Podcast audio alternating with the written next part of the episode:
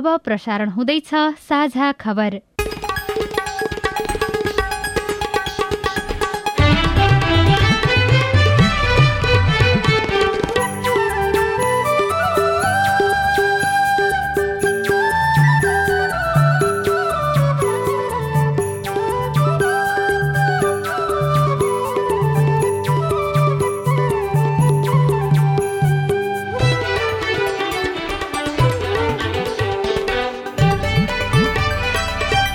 सिआइएनको साझा खबरबाट लील प्रकाश चन्दको नमस्कार। साझा खबर देशभरिका सामुदायिक रेडियो सिआइएन खबर डट कम र मोबाइल एप सिआइएनमा पनि सुन्न सकिन्छ।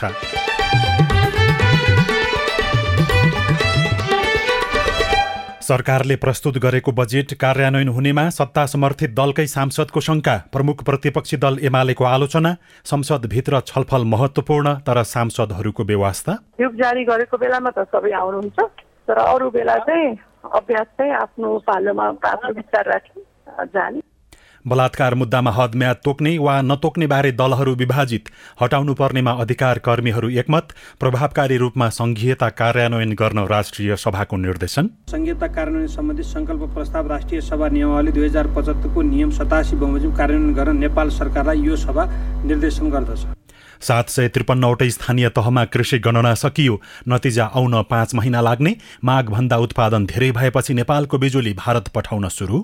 आजदेखि चाहिँ हामीले भारतीय बजारमा चाहिँ त्रिशुली र देवीघाटबाट उत्पादित बत्ती चाहिँ भारतमा बेच्न सुरु गरेको हौँ। र आइसिसी पुरुष क्रिकेट विश्वकप लिग दुई अन्तर्गतको श्रृङ्खला अघि नेपाली टोलीले आज अमेरिकासँग अभ्यास खेल खेल्दै।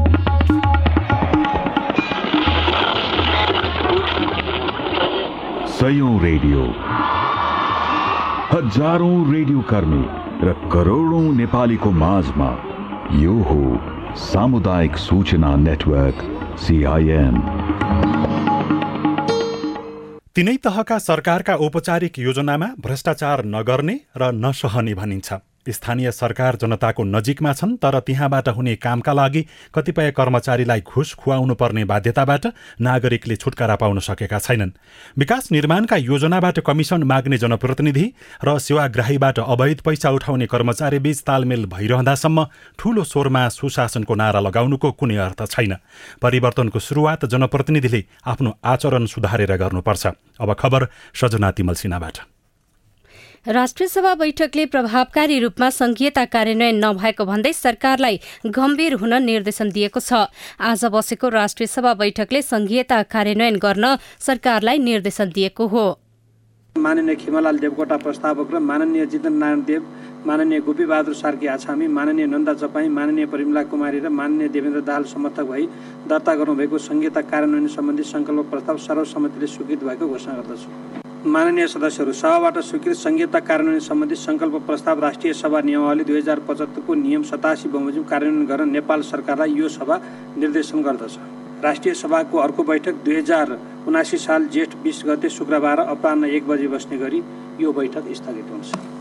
आज बसेको राष्ट्रिय सभा बैठकले संघीयता कार्यान्वयन सम्बन्धी संकल्प प्रस्ताव पारित गर्दै राष्ट्रिय सभा नियमावली दुई हजार पचहत्तरको नियम सतासी बमोजिम कार्यान्वयन गर्न सरकारलाई निर्देशन दिएको राष्ट्रिय सभाका अध्यक्ष गणेश तिमिल सिन्हाले बताउनुभयो। यस्तै राष्ट्रिय सभाको बैठकमा आफ्नो धारणा राख्दै संघीय मामिला तथा सामान्य प्रशासन मन्त्री राजेन्द्र श्रेष्ठले भन्नुभयो संघीयतालाई कार्यान्वयन गर्न र संघीयतालाई सुदृढ गर्नको लागि अत्यन्तै महत्वपूर्ण भूमिका खेल्ने नै छ भन्ने म विश्वास गर्दछु। नेपालको संघीयता कस्तो संघीयता भन्ने सन्दर्भमा पनि संविधानको धारा दुई सय बत्तिसले सहकारिता समन्वय र सह अस्तित्वको कुरा उल्लेख भयो। त्यसैले नेपालको संघीयता चाहिँ अरू सबै देशको जस्तो होला भन्ने होइन। हामीका प्रारम्भमा चाहिँ संघीयताको बारे धेरै भ्रमहरू पनि थिए। छलफलमा भाग लिँदै सांसदहरूले सरकारका तहहरू बीचको सम्बन्ध सहकारिता सह अस्तित्व र समन्वयका सिद्धान्तका आधारमा हुन नसकेको भन्दै संघीयताको प्रभावकारी कार्यान्वयन गर्न सरकारको ध्यानकर्षण गराएका थिए। संकल्प प्रस्तावका प्रस्तावक सांसद खिमलाल देवकोटाले केन्द्रीकृत राज्य व्यवस्था परिवर्तनसँगै नागरिकले शान्ति सुशासन दिगो विकास र समृद्धिका अपेक्षा लिइए पनि सो बमोजिम काम हुन नसकेको बताउनुभयो। संविधानद्वारा प्रदत्त आफ्नो अधिकार क्षेत्रभित्रको लक्षमण रेखालाई तिनै तका सरकारले सम्मान गरून् भन्ने हो। स्थानीय तहको अधिकार क्षेत्रसँग समानान्तर हुने गरी अन्य तहका सरकारले संस्थागत संरचनाहरू निर्माण नगरून्। संहिताको प्राय प्रदेशको आत्मसम्मानमा ठेस लाग्ने काम नहोस्। संविधानको लय अनुसार प्रदेशलाई सहज तरिकाले काम गर्ने वातावरण निर्माण गरियोस् भन्ने पनि यो सङ्कल्प प्रस्तावको उद्देश्य हो। यसै गरी प्रदेशले पनि जथाभावी मन्त्रालयको सङ्ख्या थप्ने बढाउने काम नगरून् भन्ने आशय पनि हो। हामीले सङ्कल्प प्रस्तावमा सरकारलाई निर्देशनका लागि पन्ध्रवटा बुन्दाहरू समावेश गरेका छौँ। यी बुन्दाहरूको अक्षरश कारणको लागि यस सम्मानित संसदबाट निर्देशनका लागि अनुरोध गर्दछु। सांसदहरूले संघीयताको मर्म अनुसार तिनै तहका राज्य सञ्चालन हुनुपर्नेमा जोड दिएका थिए। प्रतिनिधि सभाको आजको बैठकमा भने आउँदो आर्थिक वर्षको लागि विनियोजन भएको बजेटमाथि छलफल भएको छ। बजेटमाथिको छलफलमा भाग लिँदै सांसदहरूले मल र भूमिमा आएको समस्या समाधानको लागि पहल गर्न सरकारको ध्यानकर्षण गराएका छन्। सांसद पूर्ण कुमारी सुवेदीले शिक्षा स्वास्थ्य कृषि बेरोजगार युवाका लागि कार्यक्रम ल्याएको भए पनि कृषिमा वनको संरक्षण गरी सदुपयोग गर्ने खालका थप कार्यक्रम ल्याउन सुझाव दिनुभयो। यस्तै सांसद खगराज अधिकारीले सरकारले उत्पादन सृजना गर्नुपर्ने बताउँदै सेयर बजार दैनिक घटेको र अर्थतन्त्रलाई माथि उठाउने खास योजना नदेखिएको टिप्पणी गर्नुभयो। उच्च वेतनभोगी कर्मचारीको लागि नौ हजार दुई सय तलब बढ्दो रहेछ सामान्य सभामा हुँदै न्यून वेतनभोगीका लागि यो सरकारले पन्ध्र पर्सेन्ट बढायो भन्दाखेरि तिन हजार दुई सय बढ्दो रहेछ। गरिबमा र न्यून वेतनभोगी कर्मचारी विरोधी यो सरकार कसरी समाजवाद उन्मुख हुनसक्छ?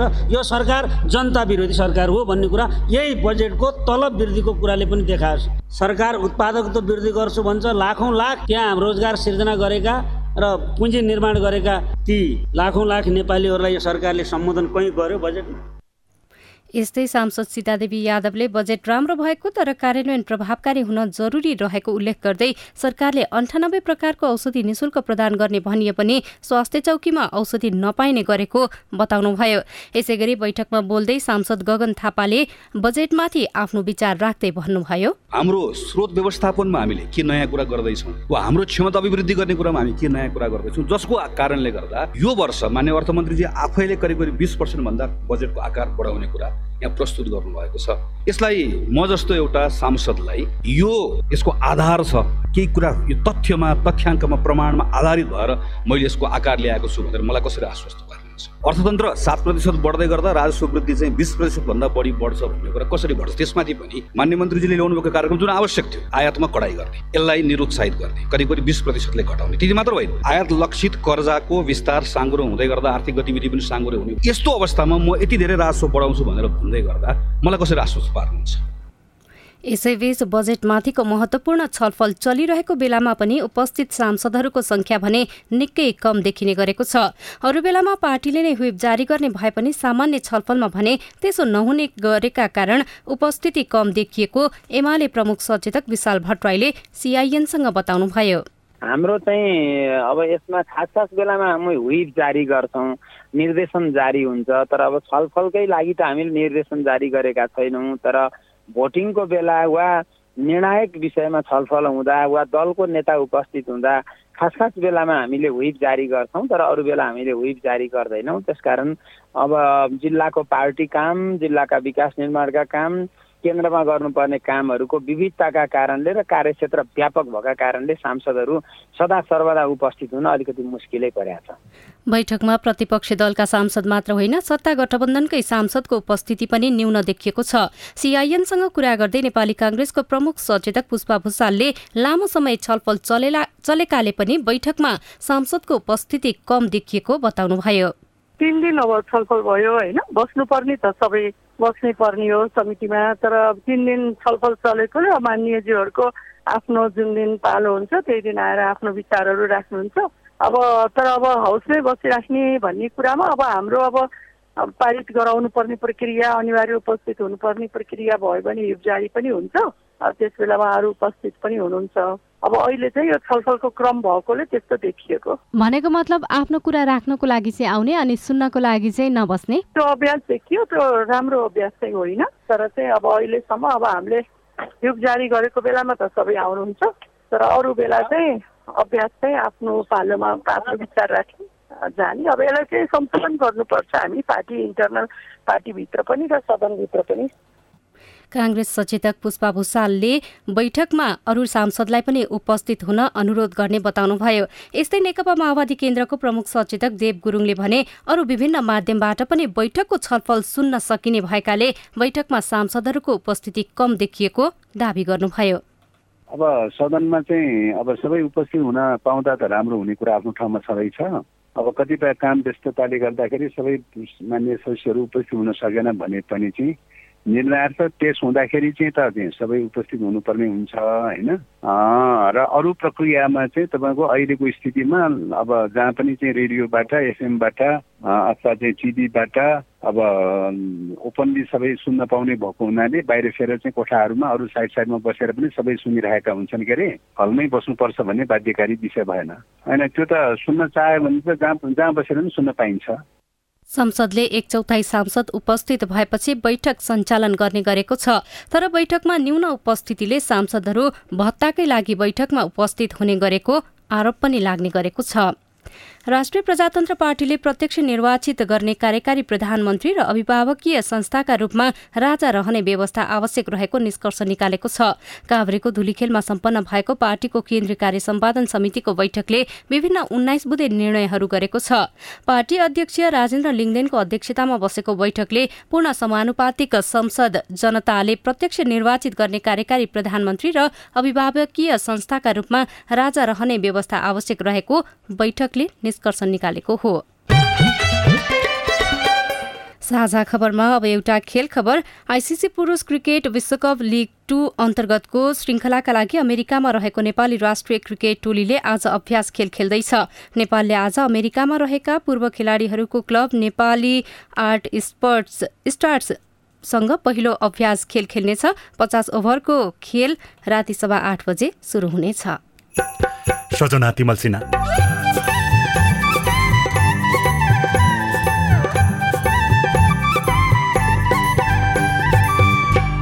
किशोरावस्थामै लागु औषधको लत अभिभावकको जिम्मेवारी।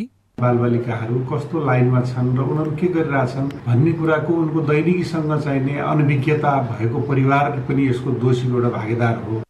खुला सीमा नाकाका कारण नियन्त्रण चुनौतीपूर्ण रिपोर्ट संवाद श्रृङ्खला हेलो सांसद लगायतका विशेष सामग्री बाँकी नै छन् सिआइएनको साझा खबर सुन्दै गर्नुहोला। उठाउनु पर्ने आवाजहरू सदनमा उठाउनु भएको छ। तपाईँलाई धन्यवाद दिनुपर्ने हुन्छ। कानून निर्माणमा नागरिक सहभागिता सिद्धान्त र अभ्यास। पारित गरियोस् भन्ने प्रस्ताव दुई तिहाई बहुमत भन्दा बढी मतबाट पारित भएको घोषणा गर्दछु। कानून कार्यान्वयनमा सांसद र संसदको जवाफदेहिता। र जिल्लाको र समग्र मुलुकका चाहिँ सवालहरूलाई संसदमा उठाउने सवालहरूमा म आफूले सशक्त ढङ्गले भूमिका खेले भन्ने लाग्छ। संसदीय प्रक्रियामा जनता र सरकारवाला निकायको नजर। युवाको क्षेत्रमा त्यति धेरै काम भएको छैन। युवालाई चाहिँ ओजरमै राखेर अहिले काम भइरहेको छ। युवाहरूलाई चाहिँ रोजगारीमा जोड्नुपर्छ भनेर अहिले केही कार्यक्रमहरू पनि सञ्चालन गरेका छौँ। जनतादेखि नेतासम्म नीतिदेखि नेतृत्वसम्म युवा सीमान्तकृत वर्ग जाति अल्पसंख्यकका सवालहरू। जनताको कुरा राख्ने ठाउँ संसदै हो। हामी कार्यपालिका होइन व्यवस्थापिका हो नीति निर्माण गर्ने हो। अब सवाल मात्रै होइन जवाबसँगै देखिन्छ प्रभाव पनि। कार्यक्रम हेलो सांसद। सिआइएन मार्फत मुलुकभरका सामुदायिक रेडियोमा हरेक बिहिबार बेलुकाको साझा खबरमा र भोलिपल्ट शुक्रबार बिहान साढे छ बजे कार्यक्रम हेलो सांसद। सिआइएनको फेसबुक पेज र युट्युब च्यानलमा साङ्केतिक भाषामा पनि हेर्न सक्नुहुनेछ। युएनडिपी संसद सहयोग परियोजना र अकुराबको सहकार्य।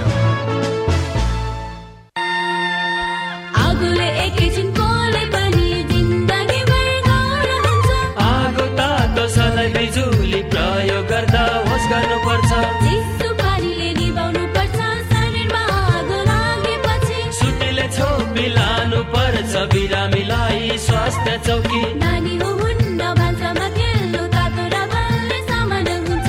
होस गरी चलाऊ स्टोभ र ग्यास भुइँमा पकाए अग्निजन्य दुर्घटना भएमा शून्य एक पचपन्न पचपन्न छ आठ नौमा सम्पर्क गर्नुहोस्। B B S Nepal Lalitpur. सामाजिक रूपान्तरणका लागि यो हो सामुदायिक सूचना नेटवर्क सिआइएन तपाईँ सामुदायिक सूचना नेटवर्क सीआईएनले तयार पारेको साझा खबर सुन्दै हुनुहुन्छ। प्रहरी महानिरीक्षक आइजीपी धीरज प्रताप सिंहले निर्मला पन्त हत्या प्रकरणको अनुसन्धान प्राथमिकतामा रहेको बताउनु भएको छ। आज आयोजित पत्रकार सम्मेलनमा आइजीपी सिंहले आफ्नो कार्यकालको प्राथमिकतामा निर्मला हत्या प्रकरण रहेको बताउनु भएको हो। निर्मला पन्तको बलात्कारपछि हत्या भएको चार वर्ष पुग्न लाग्दा पनि दोषी पत्ता लाग्न सकेका छैनन्। दुई हजार पचहत्तर साउन दस गते भीमदत्त नगरपालिका अठार निम्बु खेडा स्थित साथीको घरमा गएकी निर्मला भोलिपल्ट महेन्द्रनगर उलाटाखाम सडक छेउ उखुबारीमा मृत अवस्थामा भेटिएकी थिइन्। नेपालले भारतलाई फेरि बिजुली बेच्न थालेको छ। केही समय अघि भारतबाट बिजुली नपाएर औद्योगिक ग्राहकको लाइन काटेको प्राधिकरणले गैरातीबाट भारतलाई फेरि बिजुली बेच्न थालेको प्राधिकरणका प्रवक्ता सुरेश भट्टराईले सिआइएनसँग बताउनु भयो आजदेखि चाहिँ हामीले भारतीय बजारमा चाहिँ त्यसलाई इन्डियन एनर्जी एक्सचेन्जमा चाहिँ भारत त्रिशुली र देवीघाटबाट उत्पादित बत्ती चाहिँ भारतमा बेच्न सुरु गरेको हौँ जम्मा त्यो करिब उन्चालिस मेगावाट बत्ती हो है। र त्यो चाहिँ हामीले छयानब्बे ब्लकमा बिट गर्छौँ भारतले हालसम्म नेपालका दुईवटा आयोजनाको मात्रै बिजुली किन्नका लागि स्वीकृति दिएको छ तर नेपालले पनि विभिन्न आठवटा आयोजनाको बिजुली भारतमा बेच्नका लागि अनुमति मागिरहेको छ। मधेस सरकारले जेठ बाइस गते आर्थिक वर्ष दुई हजार उनासी अस्सीका लागि नीति तथा कार्यक्रम ल्याउने भएको छ। नीति तथा कार्यक्रम ल्याउन जेठ बाइस गते दिउँसो चार बजे प्रदेश सभाको बैठक बोलाइएको छ। आज बसेको प्रदेश सभा बैठकमा सभामुख सरोज कुमार यादवले आगामी आर्थिक वर्षको नीति तथा कार्यक्रम प्रदेश प्रमुख हरिशंकर मिश्रले प्रस्तुत गर्ने विषयमा जानकारी गराउनु भएको हो। कञ्चनपुर र कैलालीमा लागु औषध नियन्त्रणका लागि प्रहरीले सक्रियता बढाएको छ। पछिल्लो समय लागु औषध सेवन गर्नेहरूको संख्या बढ्न थालेपछि प्रहरीले सक्रियता देखाएको हो। भारतसँग खुला सिमानाका भएका यी जिल्लाहरूमा पछिल्लो समय लागु पदार्थको सेवन र कारोबार गर्नेहरूको संख्या बढ्दै जान थालेपछि प्रहरीले सक्रियता बढाएको हो। कञ्चनपुर प्रहरीका अनुसार गत आर्थिक वर्ष दुई हजार सतहत्तर अठहत्तरमा लागु पदार्थको सेवन तथा कारोबारमा संलग्न दुई सय तीसजना पक्राउ परेका छन्। चालु आर्थिक वर्षको हालसम्म एक सय अन्ठानब्बे जना पक्राउ परेका छन्। सिमानाकामा जाँचमा कडाई गरिएको जिल्ला प्रहरी कार्यालय कञ्चनपुरका प्रवक्ता चक्रबहादुर शाहले बताउनुभयो पारीको काउन्टर पार्टसँग पनि विभिन्न समयमा चाहिँ मिटिङ गर्ने गरेको र हामीले चाहिँ बोर्डरमा जति पनि हाम्रो युनिटहरू छ बोर्डरमा भएका युनिटहरू र कडाइका साथ व्यक्तिको खानतलासी र भेहिकलहरू जति आउँछन् त्यसलाई खानतलासी गरेर हामीले अहिले नियन्त्रण गर्ने चाहिँ गरेका छौँ। कैलालीमा पनि लागु औषधको कारोबार घटाउनका लागि प्रहरीले सक्रियता बढाएको छ। कैलालीमा चालु आर्थिक वर्षमा लागु औषधमा संलग्न एक सय उन्चालिसजना विरुद्ध मुद्दा दर्ता गरिएको जिल्ला प्रहरी कार्यालय कैलालीका प्रवक्ता वेद जोशीले बताउनुभयो लागु औषध नियन्त्रण ऐन दुई हजार तेत्तिस अनुसार गाजा अफिम लगायत अन्य निषेधित कार्य गर्ने गराउने व्यक्तिलाई दुई वर्षदेखि दस वर्षसम्म कैद र एक लाख रुपियाँदेखि बिस लाख रुपियाँसम्म जरिवाना हुन्छ। कसुर हेरिकन यसको सजाय थप बढ्न सक्छ। लागु औषध नियन्त्रणका लागि घर समाज र सरकार सबै लाग्नुपर्ने बताउनुहुन्छ।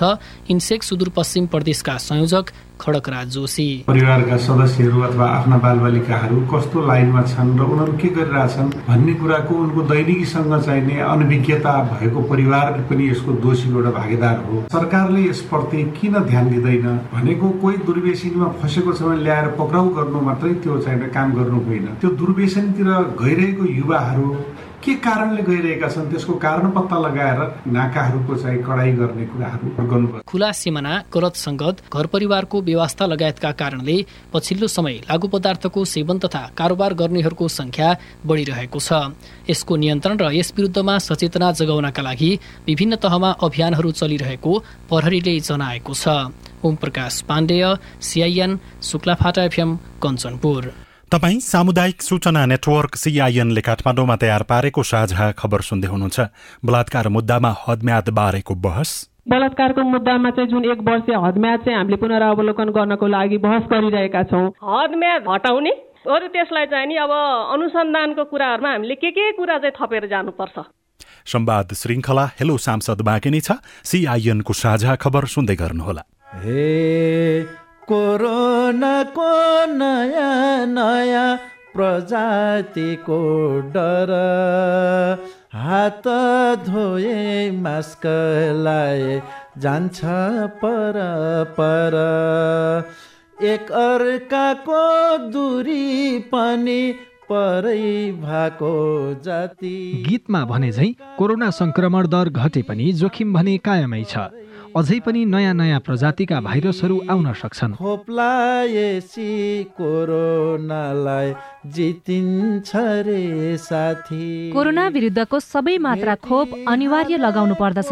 कसैको खोप छुटेको छ भने वडा कार्यालय वा नजिकको स्वास्थ्य केन्द्रमा सम्पर्क राख्नु पर्दछ एक अर्का बीचको दूरी कायम गर्ने मास्क लगाउने र साबुन पानीले मिची मिची हात धुने कार्यलाई सधैँ कायम गर्न सकेमा कोरोना मात्रै होइन अन्य धेरै रोगहरूबाट बच्न सकिन्छ। स्वस्थ जीवन शैलीको भरमा बाँच्छौँ हामी कोरोनाका।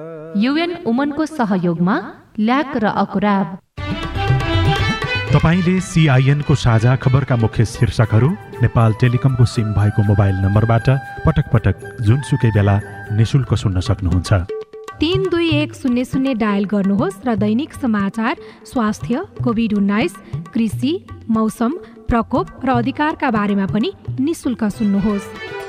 तिन दुई एक शून्य शून्य सूचनाको सञ्चार।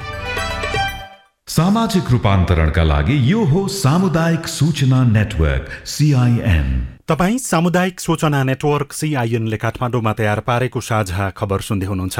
सात सय त्रिपन्न स्थानीय तहमा सञ्चालित सातौं राष्ट्रिय कृषि गणना कार्य आजबाट सकिएको छ। केन्द्रीय तथ्याङ्क विभागका अनुसार गत वैशाख छ गतेदेखि शुरू भएको सातौं राष्ट्रिय कृषि गणनाको तथ्याङ्क संकलन कार्य आज सकिएको हो। विभागका अनुसार यसको अन्तिम नतिजा आउन भने कम्तीमा पनि पाँच महिना लाग्नेछ।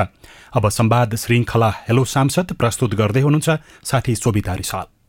नमस्कार। रेडियो कार्यक्रम हेलो सांसदमा तपाईँहरूलाई हार्दिक स्वागत छ। हामी सामुदायिक सूचना नेटवर्क सिआइएन मार्फत देशभरिका विभिन्न सामुदायिक रेडियोबाट कार्यक्रम हेलो सांसद मार्फत प्रसारित भइरहेका छौँ। कार्यक्रम हेलो सांसदमा हामी विशेष गरी संसदसँग सम्बन्धित विषयवस्तु र अरू समसामयिक विषयवस्तुमा छलफल गर्दै आइरहेका छौँ। आजको कार्यक्रममा भने हामी बलात्कार विरुद्धको यो मुद्दामा एक वर्ष हदम्याद पुनरावलोकनको बहस गर्दैछौँ। यो किन आवश्यक छ भन्ने बारेमा आजको बहस केन्द्रित हुनेछ। विशेष गरी बलात्कार विरुद्धको उजुरीको लागि हदम्याद हुनाले के के छन् अप्ठ्याराहरू र यसको लागि संकल्प प्रस्ताव पनि संसदमा पेश भइसकेको छ यसको बारेमा विशेष गरिकन हामी छलफलमा केन्द्रित हुनेछौँ। आजको छलफलमा नेपाली कङ्ग्रेसका सांसद रङ्गमती शाही हुनुहुन्छ नेकपा एमालेको तर्फबाट सांसद बिन्दा पाण्डे हुनुहुन्छ भने नेकपा माओवादी केन्द्रको तर्फबाट सांसद अमृता थापा हामीसँग छलफलको लागि हुनुहुन्छ अधिकार कर्मीहरू हुनुहुन्छ। यहाँहरू सबैजनालाई एकमुष्ट रूपमा हार्दिक स्वागत गर्न चाहन्छु म कार्यक्रममा।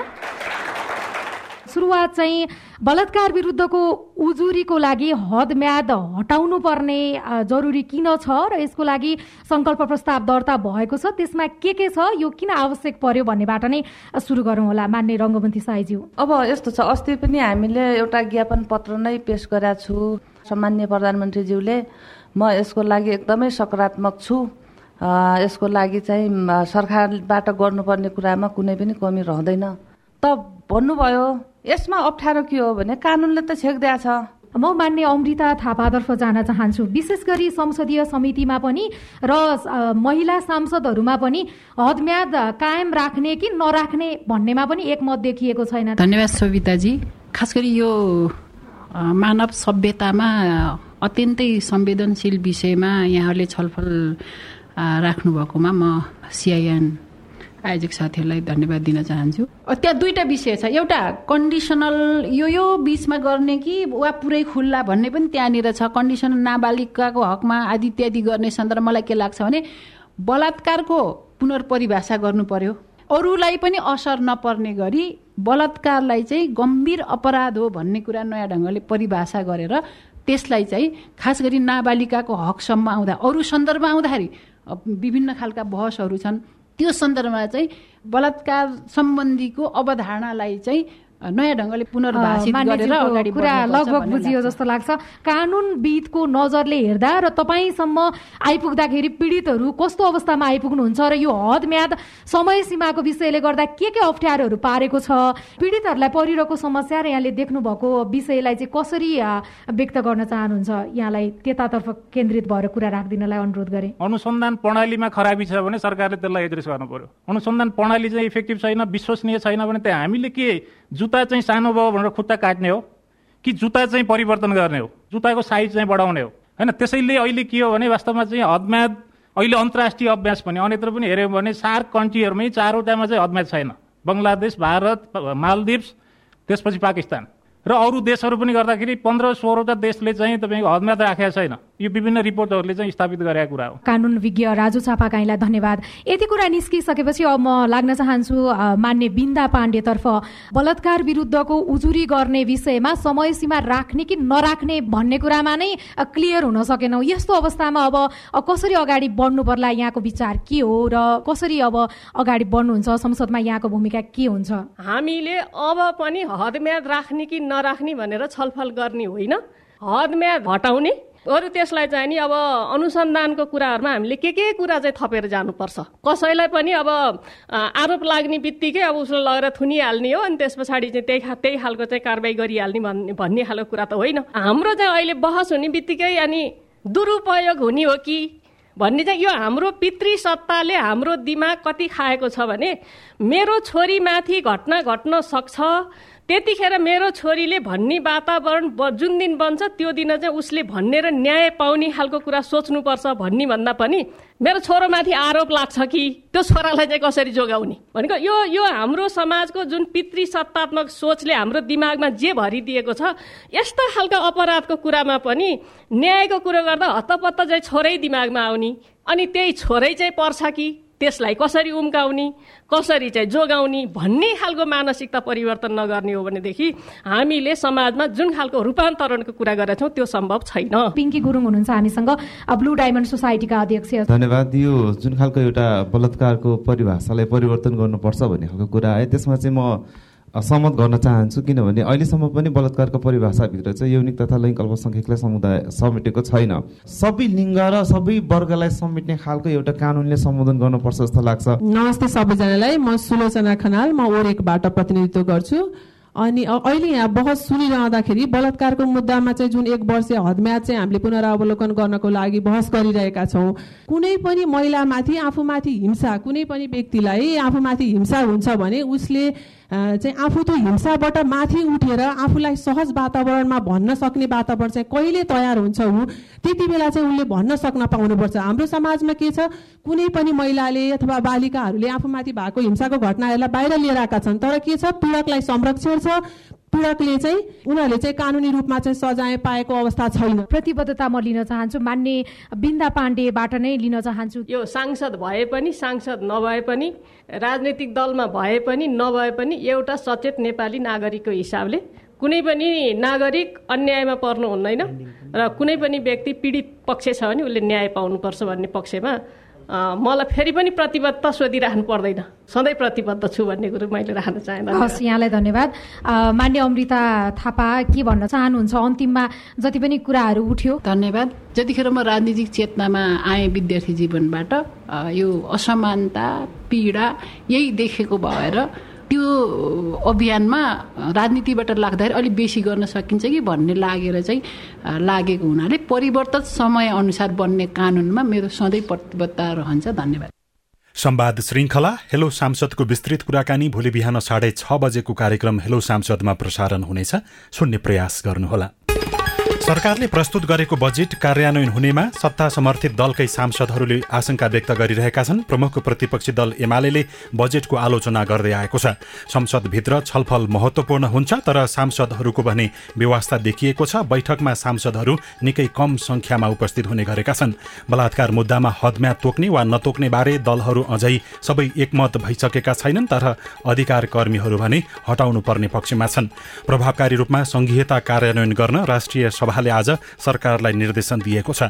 सात सय त्रिपन्नवटै स्थानीय तहमा कृषि गणना कार्य सकिएको छ। नतिजा आउन भने पाँच महिना लाग्ने भएको छ।